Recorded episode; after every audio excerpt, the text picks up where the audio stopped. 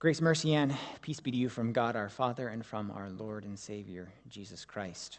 Amen. Our text today's message comes from the New Testament reading of 1 Corinthians, as you heard a few moments ago. Dear brothers and sisters in Christ, it's so good to see you this morning. And for those who are online, I'm thankful that you have joined us as well. And because you're here, I'd like you to think about this question Why are you here? Why did you join us in worship this morning? What is the point of you being here today? We have the children in the balcony. You know, to them, it's is it because your parents brought you here this morning? They made you come. Is it because you wanted to get out of the house? You wanted to see some friends, some family, some people you haven't talked to recently? Is it because you had nothing better going on? I mean, there's no live events for the Olympics right now, thus, you have a little bit of time to kill. There's also nothing else to watch on TV right now. And, well, the Super Bowl isn't for a few hours yet. Is it because this is your tradition? That this is just what you do on a Sunday morning? And, well, do you really want to be here? Or I mean, would you have rather slept in longer? Maybe, you know, you'd just be getting up by now if you didn't have to worship. Why are you here? Well, the good news is, is that even if you don't know why you're here, I know why you're here. And Paul knows why you're here. And he tells us in 1 Corinthians for I delivered to you as of first importance what I also received that Christ died for our sins in accordance with the Scriptures, that he was buried, that he was raised on the third day in accordance with the Scriptures. You're here because of Jesus' death and resurrection. And this is the most important message that you can hear. And understand, this is chapter 15 of 1 Corinthians. And Paul didn't put chapters in his letters as he wrote, but this is chapter 15 of 16 in 1 Corinthians. So it's towards the end of his letter, and he lets them know that this is of first importance.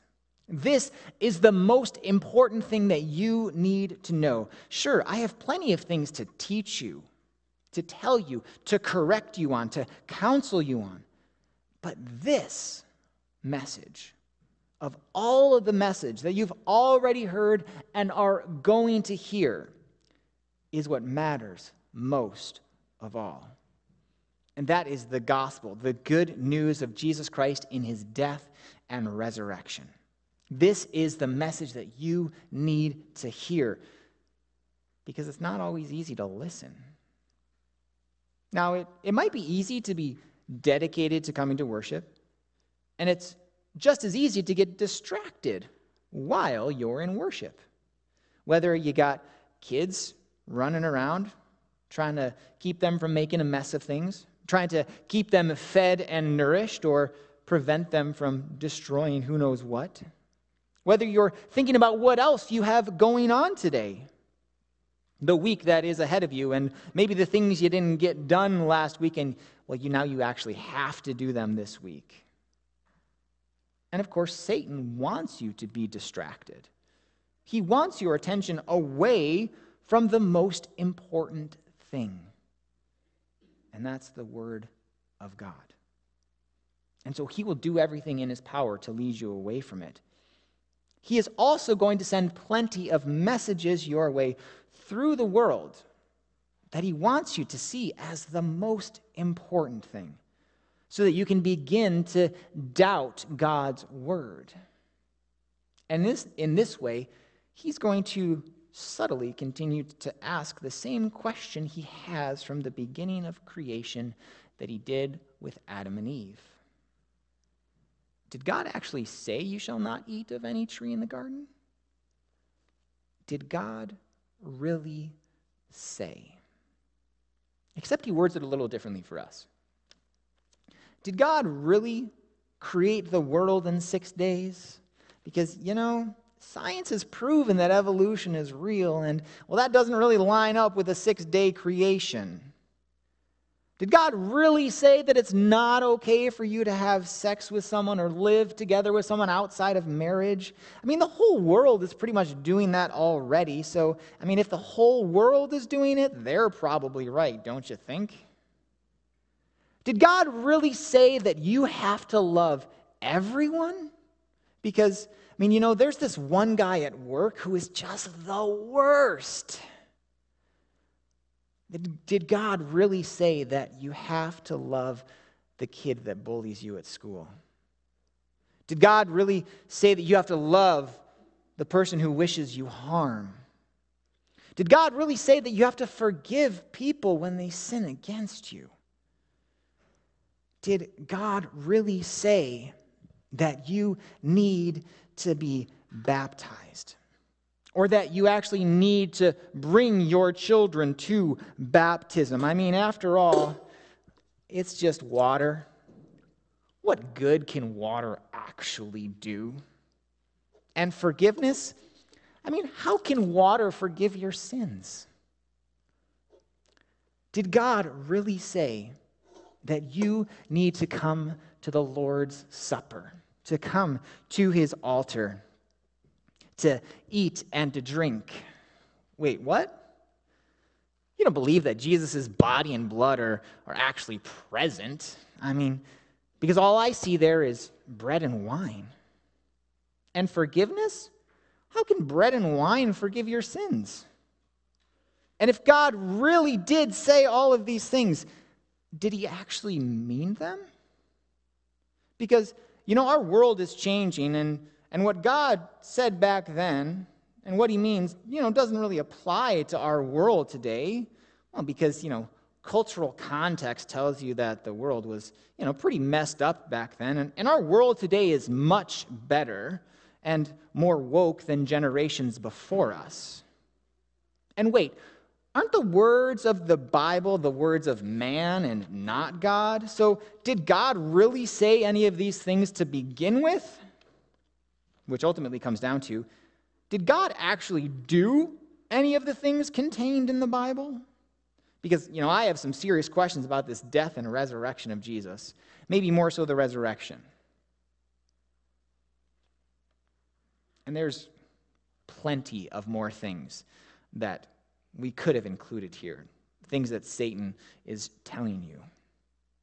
And you can think about the things that you hear that you get questions on or that you get questions of in regards to what we believe.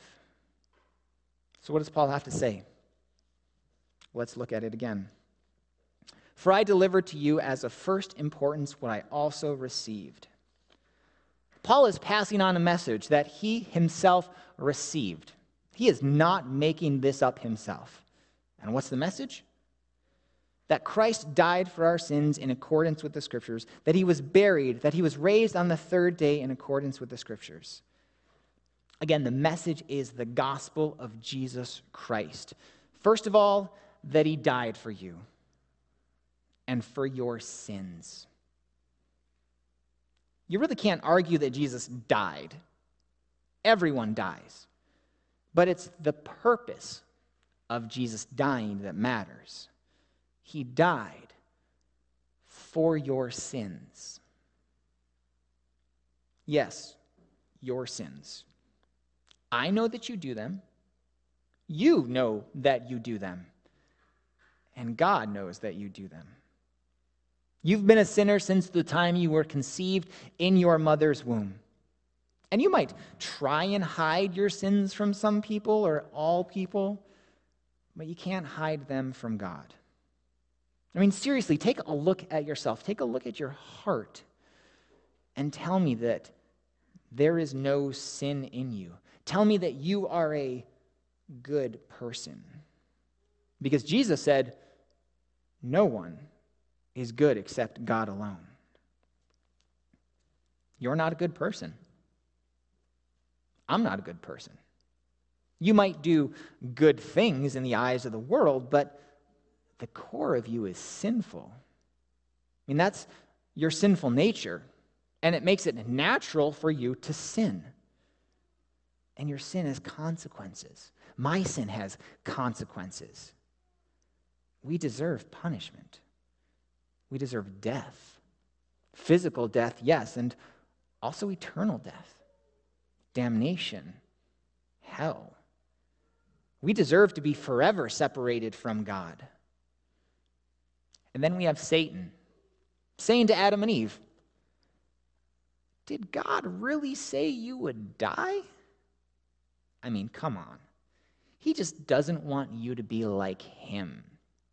You won't die. You're fine. Just eat. Take a bite. It's harmless. Just give in to my temptation. Just sin. Adam and Eve ate, and they sinned, and they brought death into the world. And Satan still does this with you today. God is stopping you from living your best life right now. He is stopping you from having fun. He just wants you to, to fit into this box that is impossible to fit in. So don't let anyone ever try to put you into a box and tell you how to live your life. Plus, if God is loving and gracious, how would God ever condemn people to hell? Tell me that one. He doesn't. In fact, hell is not real. And believe me, I'm Satan. I would know. Eat. You won't die. Just give in to my temptation. Just sin. And we do because we're sinners. And that's what sinners do. We sin. And sinners deserve death. And sinners deserve hell. And Satan knows this, no matter what he tells you. And that's why Jesus came and died for your sins. Because we deserve death and we deserve hell. But a man just dying is nothing.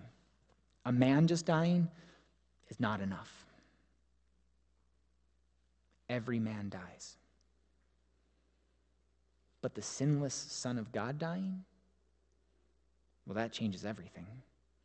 The one who is actually good dying makes all the difference because he takes our place. He takes our sin, he takes our death, and he takes hell for us. But actually, just Jesus, the Son of God, dying is still not enough. He has to rise from the dead. And guess what? He did. Alleluia, Christ is risen. There you go. It's not quite Easter yet, but I'm getting you ready for it. Plus, you know, every Sunday is a little Easter. And why does he have to rise from the dead? Well, I'm so glad you asked. Paul tells us. And if Christ has not been raised, then our preaching is in vain and your faith is in vain. And why is our preaching and faith in vain? Because if Christ has not been raised, your faith is futile and you are still in your sins. If Christ stays dead, if he stays in the tomb, we have no hope because we are still in our sins. And if we're still in our sins, we are still deserving of nothing but death. There is no life there, no eternal life, no heaven. If Jesus has not been raised, he is not our Savior. He is just a really good man who died, which is actually what plenty of people in this world believe. And if Christ has not been raised, our faith is futile. It's worthless. It's pointless. There is no reason for any of us to be here. If Christ has not been raised, why are you here? You're all just wasting your time. You should have slept in.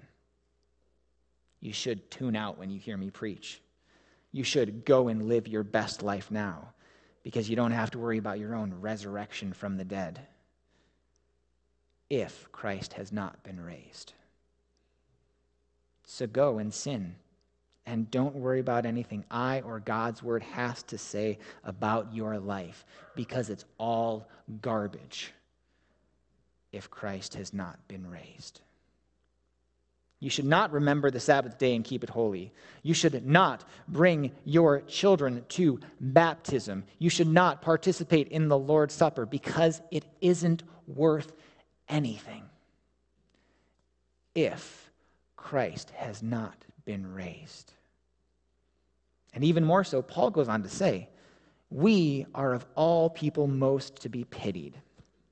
If Christ has not been raised, we should be pitied. People should feel sorry for us because we're proclaiming a message that isn't true.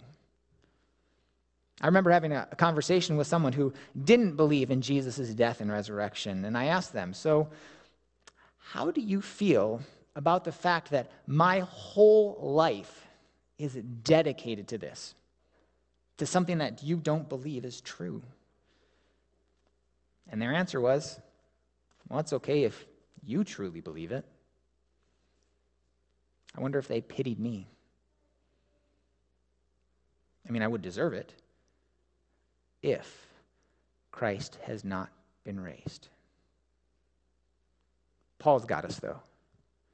But, in fact, Christ has been raised from the dead, the first fruits of those who have fallen asleep. Well, how do you know this, Paul? He told us earlier that Jesus was raised on the third day in accordance with the scriptures, and that he appeared to Cephas, then to the twelve. Then he appeared to more than 500 brothers at one time, most of whom are still alive, though some have fallen asleep. Then he appeared to James, then to all the apostles. Now, I left Paul out purposely since he's writing this. But here's a list of people who saw the resurrected Christ. Some of them have died, most of them are still alive. Go and talk to them. Go see them, do your fact checking, and see if this is fake news or if my words prove to be true. Why are you here? It's not to pity me or others, and it's certainly not because your faith is worthless. Because, hallelujah, Christ is risen. He is risen indeed. Hallelujah. We're here in worship to receive God's gifts to us. Of first importance is the gospel, the good news that Jesus came to bring forgiveness of sins. It's those words, the words of God, that we put our hope in. That Christ came to bring eternal life, the resurrection from the dead. He came to open the door to heaven for all who believe to enter in. He died for the sins of the world on the cross, taking our punishment and suffering hell for us. I mean, that is love. Sacrificial, life giving, unconditional love. And his resurrection from the dead proves that Jesus did win our forgiveness and salvation that same forgiveness that is given in the absolution. That same forgiveness and salvation that is given in baptism. Because the plain water is joined with God's word, and that is where the power comes from. That same forgiveness and salvation that is given in the Lord's Supper, where the true body and blood of Jesus Christ is present with the bread and the wine. Gifts given to those who believe. Worship is about making sure the important things stay important. The good news of Jesus for the forgiveness of your sins, for life and salvation. These are the gifts received by faith faith, which is also a gift from the Holy Spirit. And that same Spirit helps us to go and share that good news with others. So, did God really say? Yes, in fact, He did. With His words that He's given us in the Bible, and with His death on the cross, and his resurrection from the dead. This is of first importance. Amen. And now the peace of God, which passes all understanding, guard your hearts and minds in Jesus Christ, our Lord and our Savior. Amen.